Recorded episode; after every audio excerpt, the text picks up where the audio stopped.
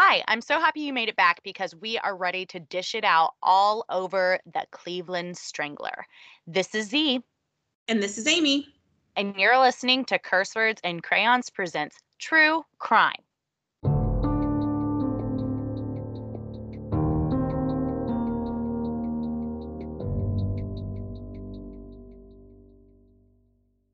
Today, we are discussing the life and crimes of Anthony Edward Sowell, aka the Cleveland Strangler. He wasn't arrested as a serial killer until he was over the age of 50 and lived a couple years after his arrest and sentencing to age 61. Anthony actually died in February of 2021, and I really I hate to use the word excited, but I am excited to hear your thoughts on everything, Amy. So if you could get us started with the timeline of the Cleveland Strangler. Gladly. Anthony Sowell was born in East Cleveland, Ohio in 1959. He was one of seven children born to a single parent, Claudia Gertrude Garrison. Seven other children belonging to a family member who died of a chronic illness also lived in the household, which, if you're as bad at math as I am, means that there were 14 children living in this house. Throughout the rest of this case, we'll refer to his mother as Gertrude or Garrison, just FYI. So there's a lot of different names, a lot of last names, but she plays a not so cheery part in this story. Now, this was an abusive household, not exactly a happy home. A social worker at Anthony's trial testified about his childhood based on the stories that were provided to her after he was arrested. She stated that their family had a history of sexual abuse and there were reports of promiscuity in regards to Gertrude, multiple absent fathers, and a lot of drug abuse when it came to the adults in the home. On top of the outside factors, there was also a slew of health problems and a whole lot of mental illness. So this house had it going on and not in a good way. So, regardless of the laundry list of issues that the social worker was reporting on, she was there to make the point that this was the nightmare of a home and of a childhood. And it really, really was. So, definitely, Anthony didn't get started on the right foot. Not to excuse his behavior, but he kind of had a really rough upbringing. According to Leona Davis, who was one of the children who lived in the home, Gertrude subjected the children to physical abuse while the other children or people in the house watched. An example of this is when Garrison forced Davis to strip naked in front of the other children, then whipped her with electrical cords until she bled. This happened countless times, and the punishment was always for small instances that the kids literally did on a daily basis. So, like, I'm sure if you have children, these are things your kids do every day, like leaving out dirty dishes. The punishment didn't exactly fit the crime. Sowell was heavily bullied by classmates when he was growing up. So he had a tough home life along with a really tough time in school. He seemed to be kind of a loner kid. A lot of sources say that he wasn't involved in sports or after school activities. And it seems like, other than his family members in the home, he had a really lonely childhood and he didn't have many friends. Based on the abuse recollection and the unstable home life, I feel like unfortunately this is probably pretty common for kids in his similar situation. Not being involved in school, kind of isolating yourself, that kind of thing. So, to make things just a tiny bit sadder, Anthony claims he was sexually abused growing up. The sexual assaults against him were never reported or documented other than what he told to the social worker. At the age of 12, Anthony began raping his niece on an almost daily basis for two years. He was 12, she was 10 years old. The sexual assaults reported by Davis also stated that other males in the household participated in the rapes as well. Leona Davis at the time tried to report the crimes to the authorities, but no one listened to her, and her reports were fucking dismissed. Okay, so when you say that the reports that Anthony gave about the sexual assaults to the social worker, that was after he had already been arrested as the Cleveland Strangler, correct? Correct. So he okay. never reported them as a child. So it says all this the research says that they were never documented or reported, but they were just after he was an adult. He never okay. told anybody as a child. I just I just wanted to make to just to make sure um that that I was understanding that correctly. So yeah, all this is just like and hearing about Leona, it's just it's terrible and it's really scary for me personally to realize that this kind of behavior towards children isn't a normal thing, but this is like something that happens all the time. There are people out there having children accidentally and like l- just abusing them on a literal daily basis for nothing other than their own like fucked up mental issues. I mean, and it it just it makes me super angry. I I have had several miscarriages and sitting and and and listening about this woman who took in other kids under her roof just for her to physically harm them it, I, I cannot believe. And then she was able to have her own kids that she also like just completely like this is such an awful home. It it is disgusting I know the real world is out there a lot. I know we talk about true crime, but it's very easy to be in my own bubble and this is just a big fucking slap in the face, I guess. But this is this is a reality for a lot of people. And this is why we should give out free vasectomies to men starting at like age 17 because they're completely reversible.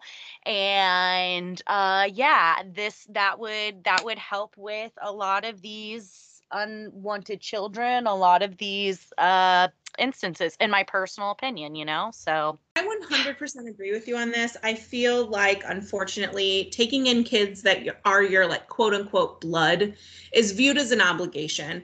I feel like, especially when you're dealing with like lower income families, like, I need to take in these kids, I need to take care of them, even if I'm not well equipped, even if I'm overstressed, even if I don't have the money, even if I don't have all these things, because they're blood. And let's face it, I know I can think of some blood relatives that I have that I wouldn't want taking care of my kids. So I feel like when you look at the aspect of like, well, they're family, so they should go with them, I don't necessarily feel like that's always the best choice.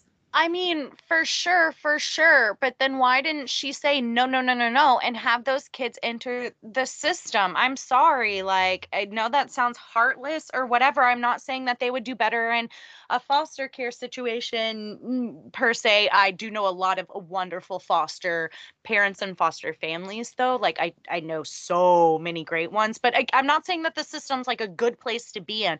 I'm just saying that they probably wouldn't have tied Leona up and beat her with electrical wires in front of people and then had her cousin or family member start sexually assaulting her in public in front of other people at age fucking 10 like i don't i don't see that necessarily have happening as much at least in the system. Maybe that's me being ignorant. I think there's no, I think unfortunately, because it unrolled the way it unrolled, there's no way we could really know which would have been better. I do feel like there are certain, and I don't want to get into debate of foster care system. Like you said, I feel like there are some really fantastic foster families out there, but I also feel like there are a lot of people who abuse that system as well and who are not in it for the right reasons. So whether or not this would be a good situation, I'm not sure.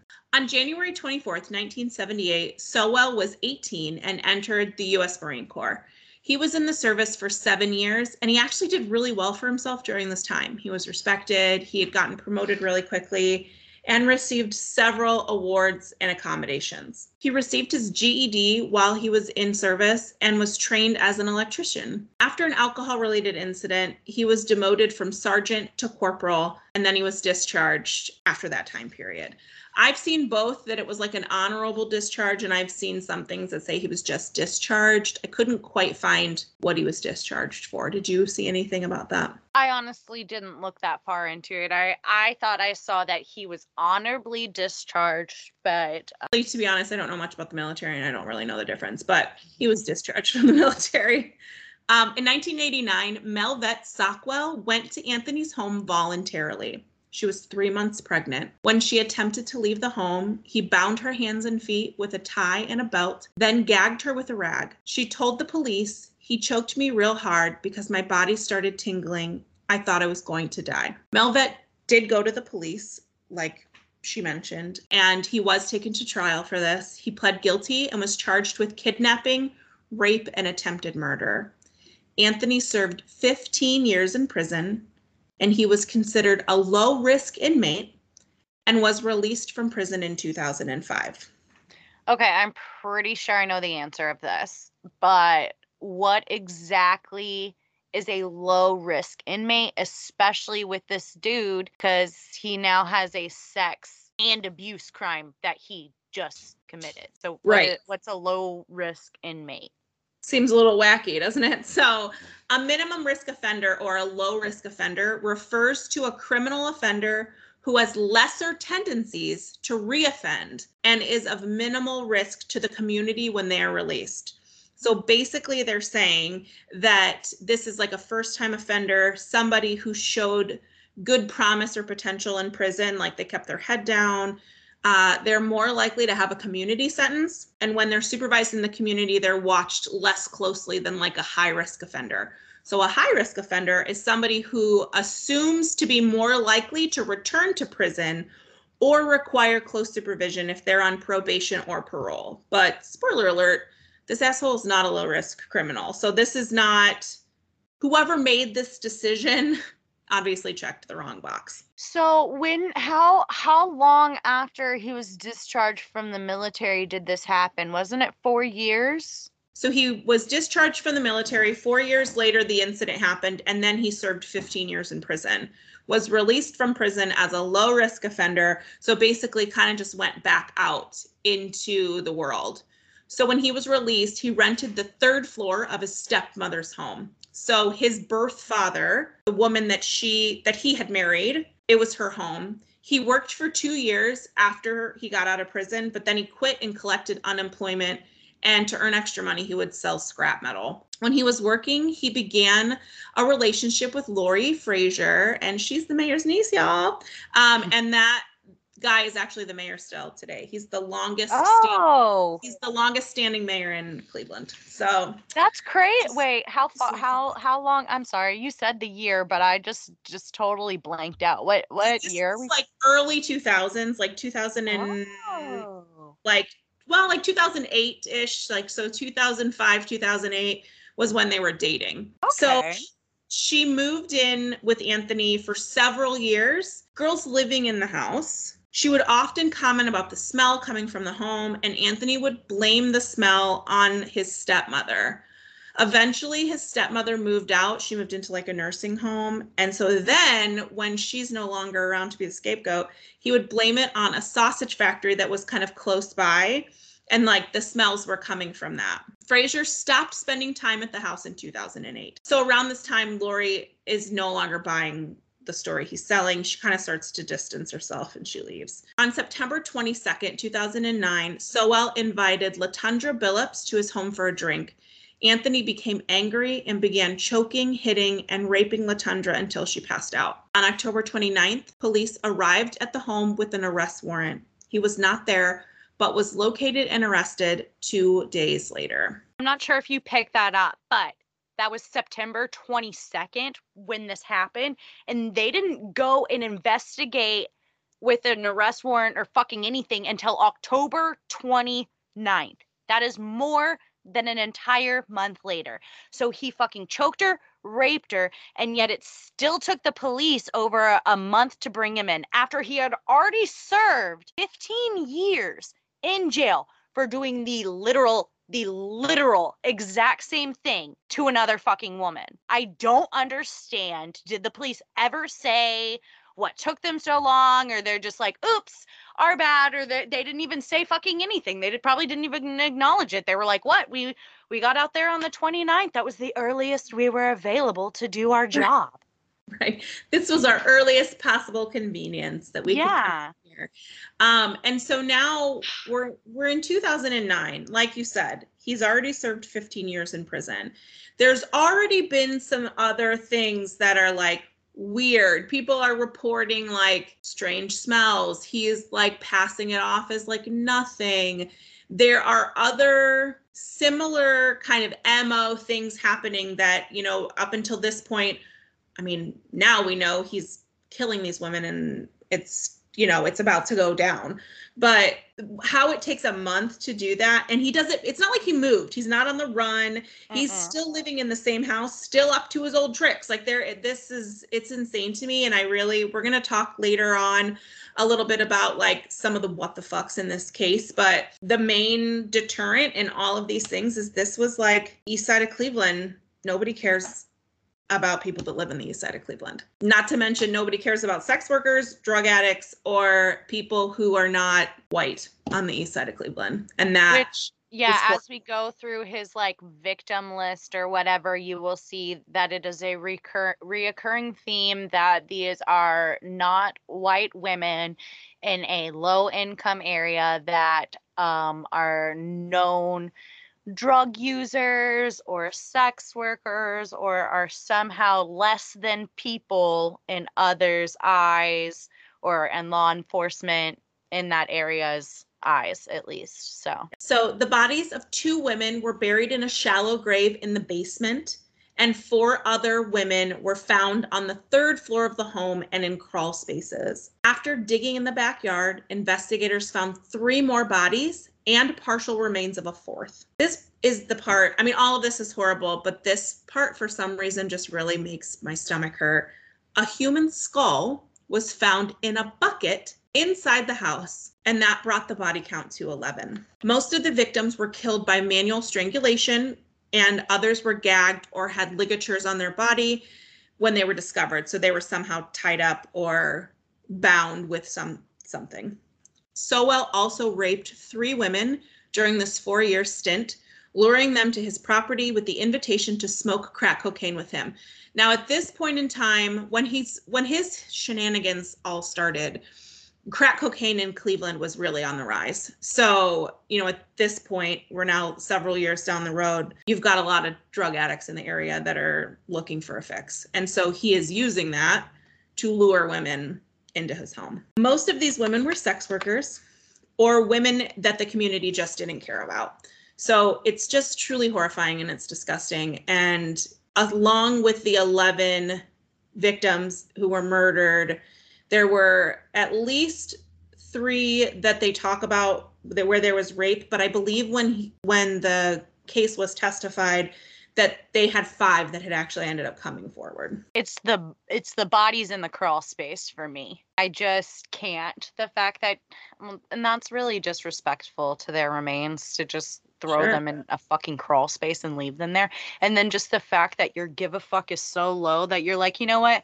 I'm just gonna lay this fucking dead body in my attic and let it rot. With that okay look homeowner here would that not depending upon okay unless the crawl spaces were somehow right on top of the foundation so there didn't need to be any like wouldn't that rot through wood? Wouldn't that somehow in some way shape or form like you don't wouldn't that like it you said he lived on the third story. So before his stepmother went into a nursing home, he was just on the third floor of this house, and that's where a good chunk of the bodies were found. And let you know, I'm ass- I'm assuming after she moved out, he just like you know spread the bodies to all over the house.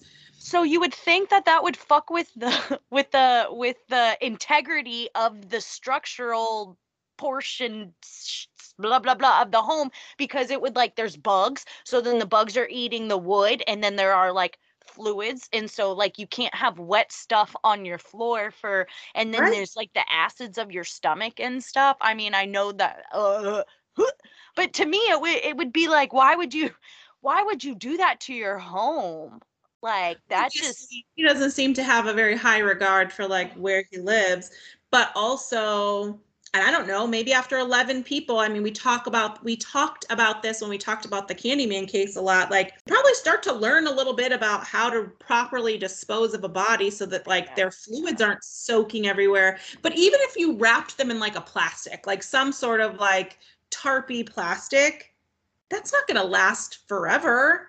Or maybe Well, it is. Eventually it's it's gonna have to go somewhere or you burn the house down like that's those are the options i Which picked up is why he eventually moved to putting them like outside and in the basement and all those places where like i don't know 'cause This is maybe it did. horrible.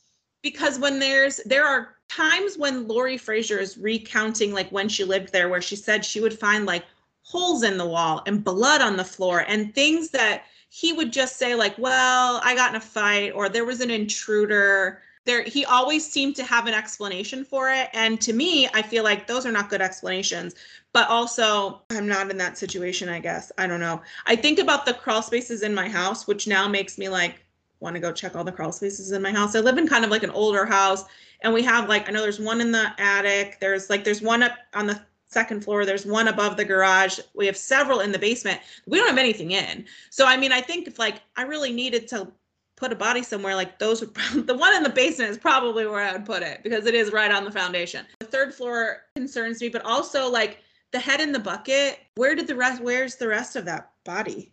Why do you still just have the head and why is it in a bucket? Why is it inside? Wouldn't you want to dispose of that? I guess so nobody can like there's no chance of somebody coming across it if it's not like outside. Don't know. I don't know. And these poor fucking women that he just lured into his house. I can't even imagine, you know, how terrified they must have been when they found out what was happening. I was listening to a case the other day that's not related to this case, so I won't go into the case itself, but they were talking to an ex sex trafficked woman and she runs some sort of organization where she helps women get out of situations like that. And she was saying like, you know, when you're a sex worker or you're a drug addict or there's something that, you know, is you've got some obstacles to kind of overcome. The person who is promising you these things could be like a boyfriend, could be somebody who's like, "Listen, I can get you out of this situation," or "Listen, I I have your next fix." And your ability to like stranger danger just goes away. Like you're so fixated on getting out of that situation, getting your next fix, whatever it is that you can't even where like a where if you were in like just a typical low stress situation, you're gonna be like, nah, dude, I'm not interested in walking into your creepy house that's literally falling apart because of body fluids. Like that's not for me. But they don't have like your brain can't filter that out. And like, so how sad? Like, it feels so much more. I feel like when we talk about cases that have to do with like sex workers, drug addicts, children, like the the vulnerable population it's like worse like i mean don't don't abduct and kill anybody but leave the people that can't really defend themselves in the moment by themselves okay At the time of his arrest, Sowell was 50 years old and he was held on a $5 million bond. His trial was originally supposed to start on June 2nd, 2010, but was repeatedly delayed. First to September 7th to give his attorneys more time to prepare, then to February 14th 2011, then to May 2nd at the request of his attorneys who needed more time to examine the thousands of records and hours of surveillance video footage shot from the property next door to Sowell's. And later to June 6th at the request of the prosecution due to scheduling conflicts which is a long way to say that the trial officially began on June 6, 2011. On November 5th, 2009, two of the 11 African American women victims were identified. The first was Tanya Carmichael. She was a 53 year old who had disappeared more than a year earlier. Her body was found buried in his backyard. She appeared to have been strangled and was identified through the use of DNA evidence. Her mother had reported her missing in December 2008. Tanya was described as someone who just really loved life. She was a joy, someone who wanted something and would find a way to make it happen. Tanya was a mother, she was someone's daughter and one of her daughters ended up dying a couple months after her remains were found. So this this is a family that knows of extreme loss. The second victim was identified as Telesia Fortson, a 31 year old who had disappeared five months earlier. Although she had been missing since June, her mother did not report her missing until she heard the news coverage regarding the dead bodies discovered in Sowell's home, as Telesia was known to run away in the past maybe her mother just assumed the police didn't, wouldn't listen or maybe she just knew deep down something had happened to her daughter this time and didn't know how to verbalize it either way telesia was just really trying to find a love a family friend Deborah Williams was quoted as saying, I think that if she would have just found the love she was looking for, she wouldn't have been in that house, which I'm sad. That's from her friend. Okay. On November 8th, 2009, three days later, Mhm. Three more bodies were identified. Crystal Dozier was a 38 year old who went missing on May 2007. She was the mother of seven children and she lived in the area where her body was discovered. Her family reported her missing to the Cleveland Police Department. This was not the first time she had gone missing, and the family accused the police of failing to investigate. The family took it upon themselves to post flyers and to call hospitals. Um, obviously, all of their effort was in vain until they found the bodies um, in Sowell's home. Amelda Amy Hunter was 47, a beautician and mother of three. She did not live in the area where her body was found, but she did f- visit frequently. A previous injury left her unable to use one of her arms. Her family did not report her missing until after the police began removing bodies from Sowell's home. I just think it's so hard because all of these women, like, there's such a theme.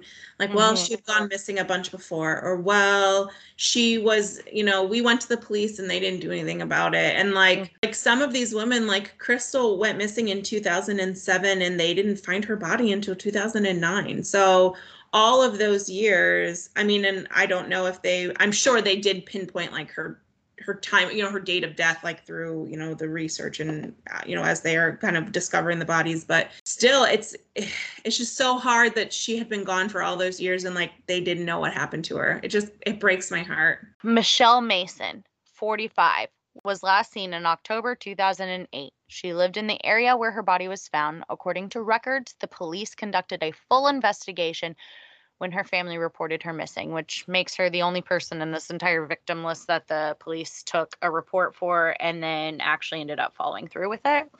Records of missing persons going back to Sowell's June 2005 release from prison were searched and DNA testing was conducted on the bodies found at the house. Protesters holding posters of missing loved ones gathered outside his home at the time. East Cleveland police also reopened several cold cases from the 1980s.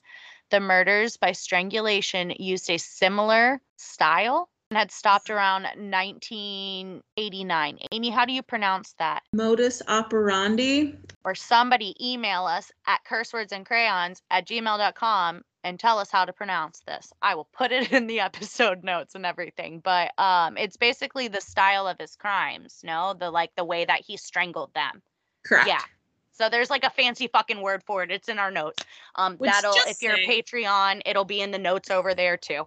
But yeah, it's this fancy fucking not this fancy way, but he strangled people in this sa- in the same way, and it had stopped around the same time that Sowell was arrested in uh, in 1989. The FBI at the time was gathering information to see if Sowell might have been linked to unsolved cases in the cities where he once lived. all the remains were eventually identified and here's a little bit more about the five other women we have not yet mentioned who died at the hands of anthony sowell leshanda long a mother of three was last seen on august 28th an aunt called long strong-willed and sassy in an interview but drugs became a prominent part of her niece's life long was only 24 at the time of her death and the youngest of sowell's victims Authorities only recovered her skull at the scene.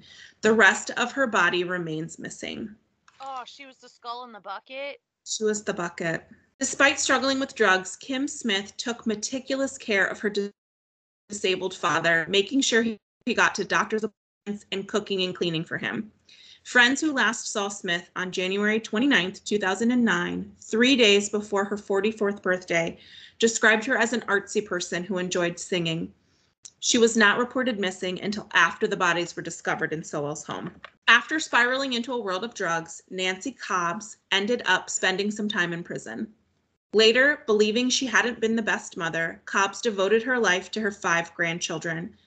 At some point, she befriended Sowell, who lived in the same neighborhood. The family knew of him but didn't consider him dangerous. Cobbs was 44 when she vanished in April of 2009.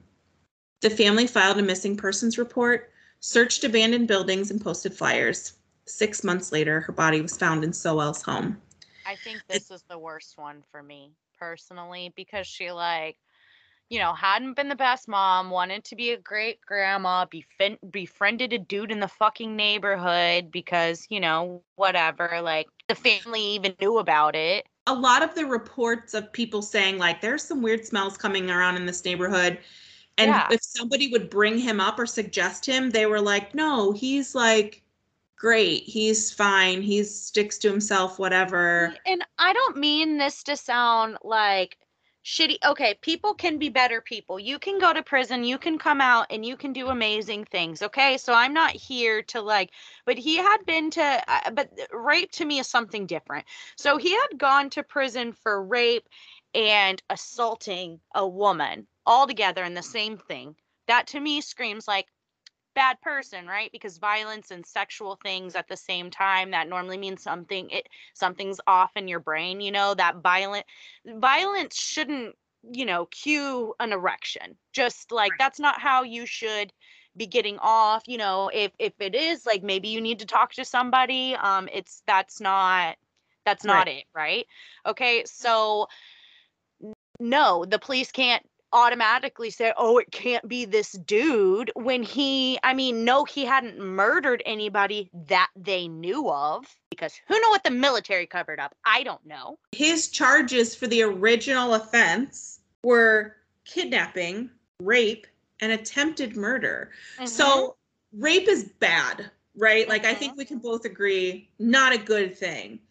But anytime you're tying that with kidnapping, holding somebody against their will, premeditated other things, I'm going to kill this person, I'm holding them against their will, I'm doing these things like that to me doesn't spell low offense. Like that to me doesn't spell low risk. I would think he would have some sort of parole officer, somebody that's at least watching his actions when he gets out. So all of these things, and then everybody just kind of thinks he's this unassuming person. Does nobody in the neighborhood know that he had gotten out of prison? Like all these, and I feel like this is a neighborhood that like he prob I'm sure he wasn't the only person that was in prison. Like don't you think he would be just the slightest bit cautious? So we have two more victims to kind of discuss, um, and I want to make sure that they get their time because it's so it's it sucks that we're giving them the time they deserve after the fact. So people remember Janice Webb as the family jokester who enjoyed pulling pranks. But in 1995, after a trip to Los Angeles, her life took a dark turn. She began using drugs and spent time in and out of jail for various crimes. Even as she battled her addiction, according to her sister, she was the one who kept the family together. 48 year old Webb disappeared on June 3rd, 2009. Her family reported her missing about a month later. Investigators found Webb's body inside Sowell's home. And finally, Diane Turner, a mother of six, battling a drug addiction for most of her life. She entered multiple rehabilitation programs and off and on remained clean and sober. Despite her illness, she knew that she was a good person. Sowell murdered 38 year old Turner in September 2009, making her his final victim. Authorities discovered her body on the third floor of the serial killer's home. Her remains were among the last to be identified because of the broken relationship she had with her family. Five rape victims also stood up during Sowell's trial to speak on their own behalf. After his conviction in December 2011, his former residence at 12205 Imperial Avenue was demolished on the order of city leaders. He was incarcerated at the Chillicothe Correction Institution. On January 21st, 2021, he began receiving end of life care at the Franklin Medical Center in Columbus for a terminal illness. He died on February 8th at the Franklin Medical Center. So, for those of you that don't know, the Franklin Medical Center is part of the Ohio Department of Rehabilitation and Corrections. So, if you are from the Columbus area or you've ever driven through Columbus, it's located right off the highway and you can actually see it from 71. It looks like a jail facility, like you would think it would look with like the barbed wire fences and the whole thing, but it's right off of the highway there. And they have a medical center inside that prison. So, like, anybody receiving end of life care or medical care in like the Ohio area can go there if they're in prison and they receive their care there. So that ends the timeline for us of the uh, Cleveland Strangler. Those are all his victims, all 11 of them. And that was, you know, uh, basically the overview of Anthony Sowell's life and crimes. Um, and there's just a couple more things that I want to talk a little bit more in depth with you, Amy, before we sign off on this. Let's Okay, so the mom had like 7 million kids, like 14, living in the house. We know that seven of them, including Anthony, were her children, right? Biologically hers. Correct. There's some conflicting counts, though, on who the other seven children belong to. Um, Amy and I both saw Anthony being referred to as Leona Davis's uncle Mm-hmm. and also as his cousin. Correct. And in some of the instances, it said that it was Sowell's sister's children, which would make him the uncle. But in some instances, it referred to the children as Gertrude, who, when we say mother, that's who we're talking about, his mother. Um, that it, that she was the aunt, so that these were like her nieces and nephews or great nieces and nephews. So I'm not sure if that means there were all seven of the extra quote unquote kids didn't belong to the same person, or there was just a lot to kind of keep track of. And I know that not even at all times were all of Anthony's siblings living in the house. It's just Yeah. a lot. So if you have any insight on this or you know anything about that, shoot us an email.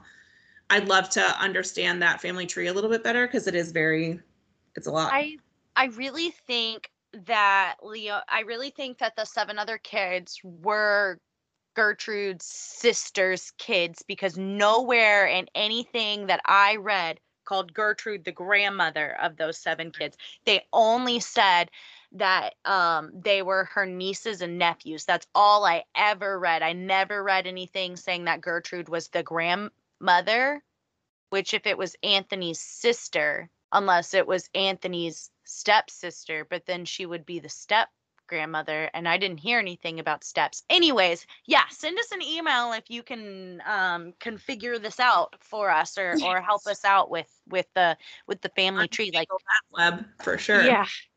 So, um, another point is he had only lived in the imperial house for four years. The 11 bodies were found there, but he had only been there for four years. And that was like two, he moved in there after he was released from prison. So that means that he potentially had killed other people that maybe we don't know about. I mean, there was time when he was in the military where he was living all over the place. There was time there was even a, a couple of short stints of time where he was married. He has children that they don't really talk a lot about in his like backstory. I'm sure for good reason to keep those kids kind of protected. I mean, they're not little kids anymore, but I don't know. They're to me that's just such a crappy unknown. I know they had talked about other cases that they were cold and they had opened. I don't know that he was ever fully convicted of anything outside of that, but I kind of- mean, at this point, he's fucking dead anyways. So, like, which, man, he should have suffered for longer, in my opinion. But, I mean, who am I? I'm not the universe. So, right. for like Mm. two years, he also had a live in girlfriend. I can't get over the fact that somebody lived in that house with him with like bodies decomposing. We had a rat one time die in the vents somewhere at our old house, right? Like in the attic, maybe Yeah. of our old house. It was fucking awful, Amy. For like two or three weeks. You know, I'm an essential oil fiend and I'm like really good at making smells go away.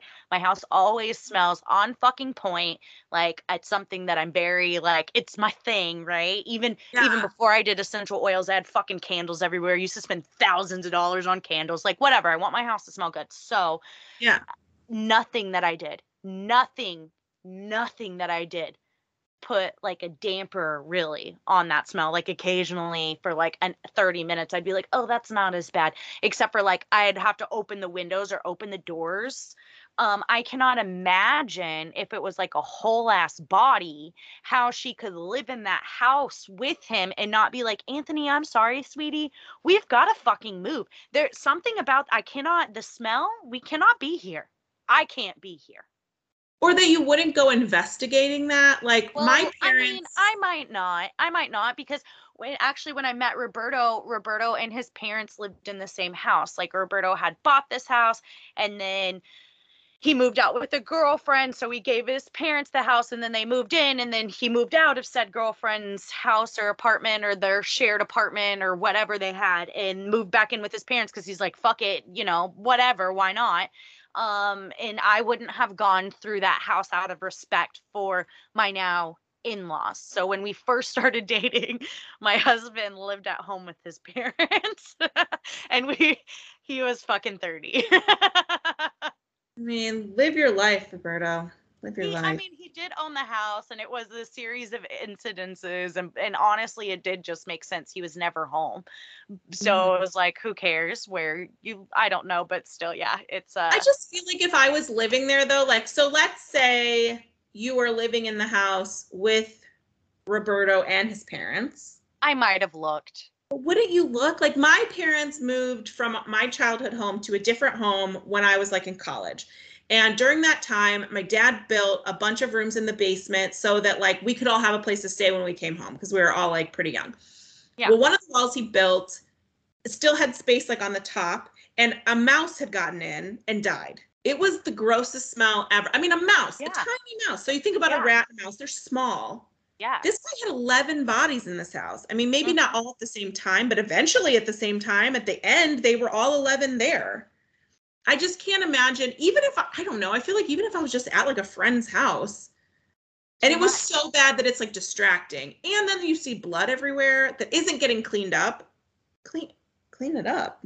The therapy that woman probably has to go through at this point is just like astronomical, but also I don't know. And I feel like if you decide not to investigate, how shitty do you feel after that that you didn't investigate that? Because then you kind of feel like you're to blame, which it's not like you could have stopped. I don't know. There's just there's a lot of thoughts. If she dated him, though, she might not have the best track record with men. So I'm just True. saying. Very Wasn't true. like, Very true. you know? So maybe, but like I don't know. Maybe this was I'm not saying that she still didn't need therapy or that Right, this wasn't sure. super fucked up or any of that stuff. I'm just Right. saying she probably has also dated some other characters in her life. some not so great people. Speaking of dating, Anthony had joined a dating site after he had gotten out of prison, and his bio said that he was a master looking for a submissive to train. There's something to me about that. We talk about this a lot. Whatever your kink is, do it responsibly. Like, I'm cool with that. You want to do whatever, you're into the BDSM, you're into all that stuff, like, cool, do it responsibly. But I feel like there should be some sort of restrictions when it comes to putting your information out there for other people. I don't know. It doesn't feel safe to me. And like to now look back and see, like, oh, what you're actually looking for is people to murder. I'm just, I'm glad I don't have to online date. I don't know. it I just just, doesn't feel right that he was looking for a submissive to train when he had assaulted that woman and basically tried to kill her. Like, obviously, he wasn't playing by the BDSM rules. Like, that's not how a BDSM relationship works. That's how a fucking murderer works. So, And I don't- and I don't have a parole officer. And if you do, I'm really truly interested. Or if you know somebody that does, can you be on a dating site? And also, wouldn't your parole officer check that? Or shouldn't somebody be checking into what you're posting on the internet? I mean, I think it's okay, not for this guy. Okay, fuck this guy. I think it's okay to get on a dating site after you get out of prison. Like, who the fuck cares? Like, everybody needs some loving, right? Everybody. You know, there's a person out there for everybody. We don't know what they did. We don't know what kind of situation they were in to to to have to do what they did. Blah blah blah blah blah blah blah. Right? Like, ev- everybody's got their own circumstances.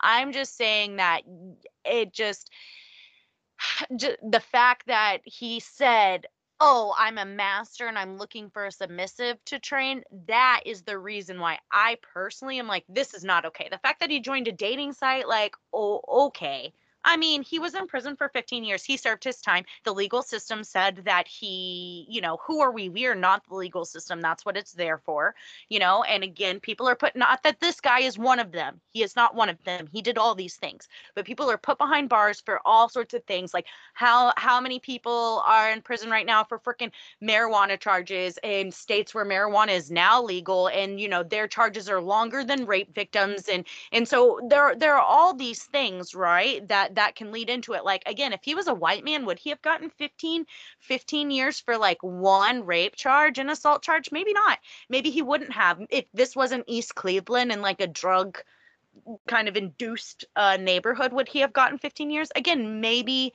maybe not um so and and and we you know and i'm sure those people get out and eventually get married like Gypsy Rose she's engaged to be married what this year next year?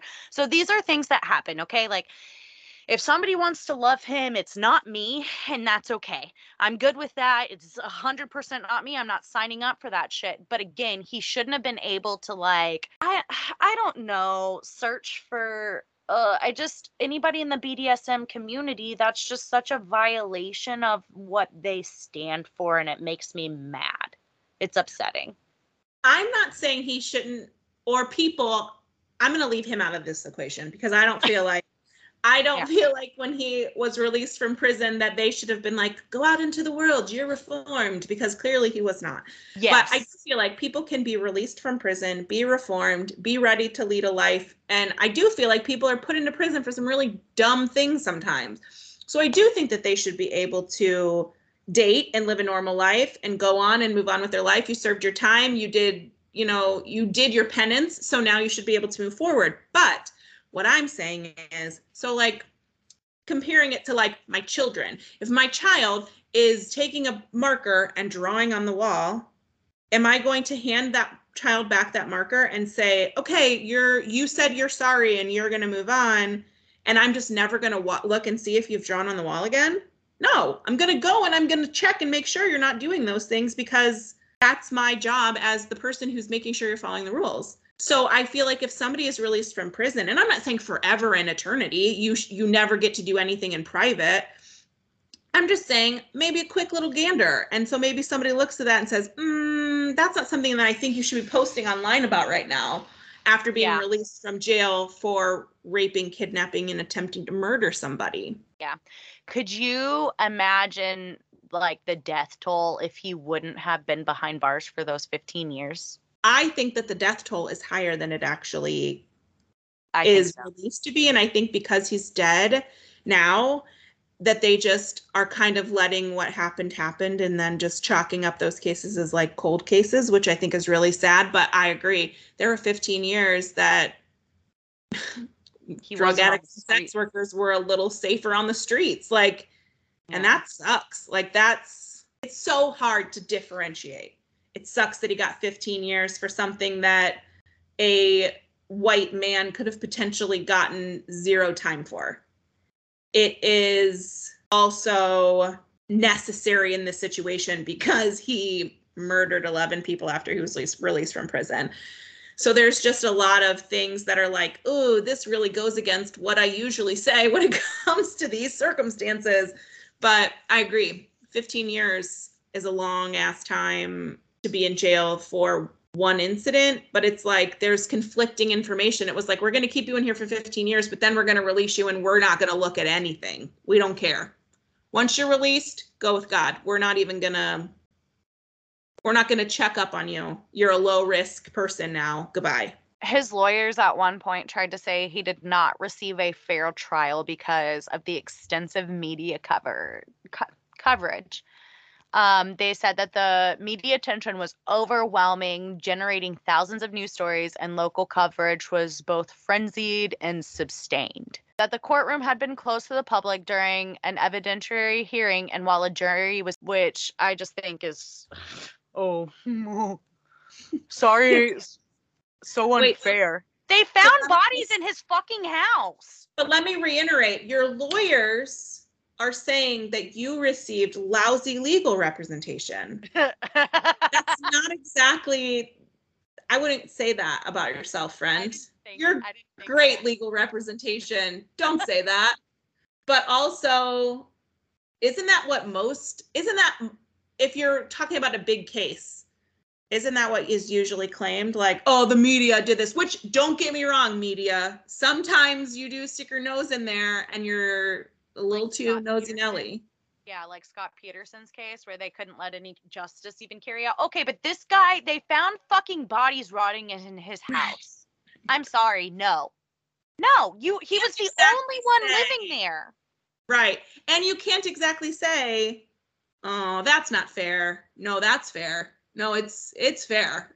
like yeah, the media was involved, but he killed 11 women. Like And they had video surveillance from one of his neighbors. Like, so he couldn't be like, you know what? I think somebody from the sausage factory actually snuck into my house at night and hid bodies all over this place. And it, I, officer, officer, look at me, look at me. It, I'm not the culprit. And uh, we need to we need to branch out. We need to do a larger investigation. Like, no, they were found in his house. There was video surveillance. Like, you cannot tell me that he did not have a fair trial.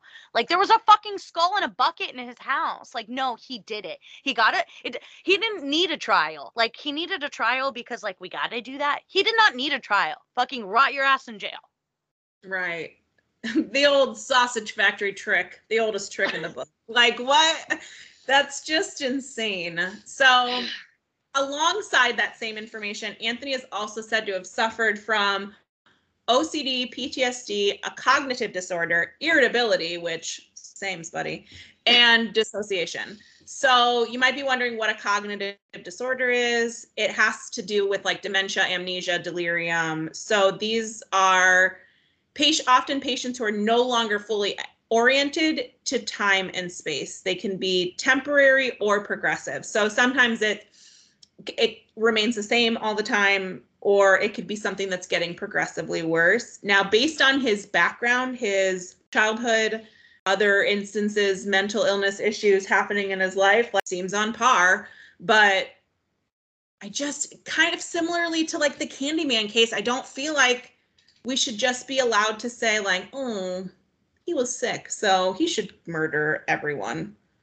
You know, uh, just because you have a mental disorder doesn't mean it's okay to murder your neighbors. I'm here to say it.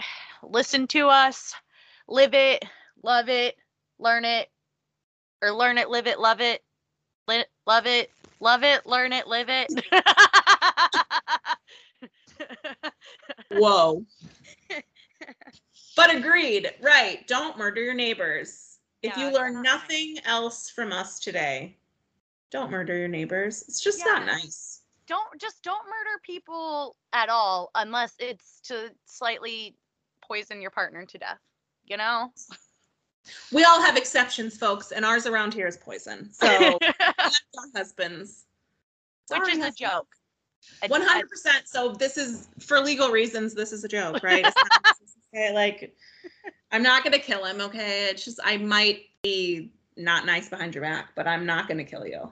I might put weird stuff in your food, you know, that gets you heartburn. You know, like sometimes I'll sneak some extra chili peppers into Roberto's stuff. He loves spicy things, but now we're old, and so it gives him heartburn. Oops, sorry, put jalapenos in this shit. That's how I poison him. What up?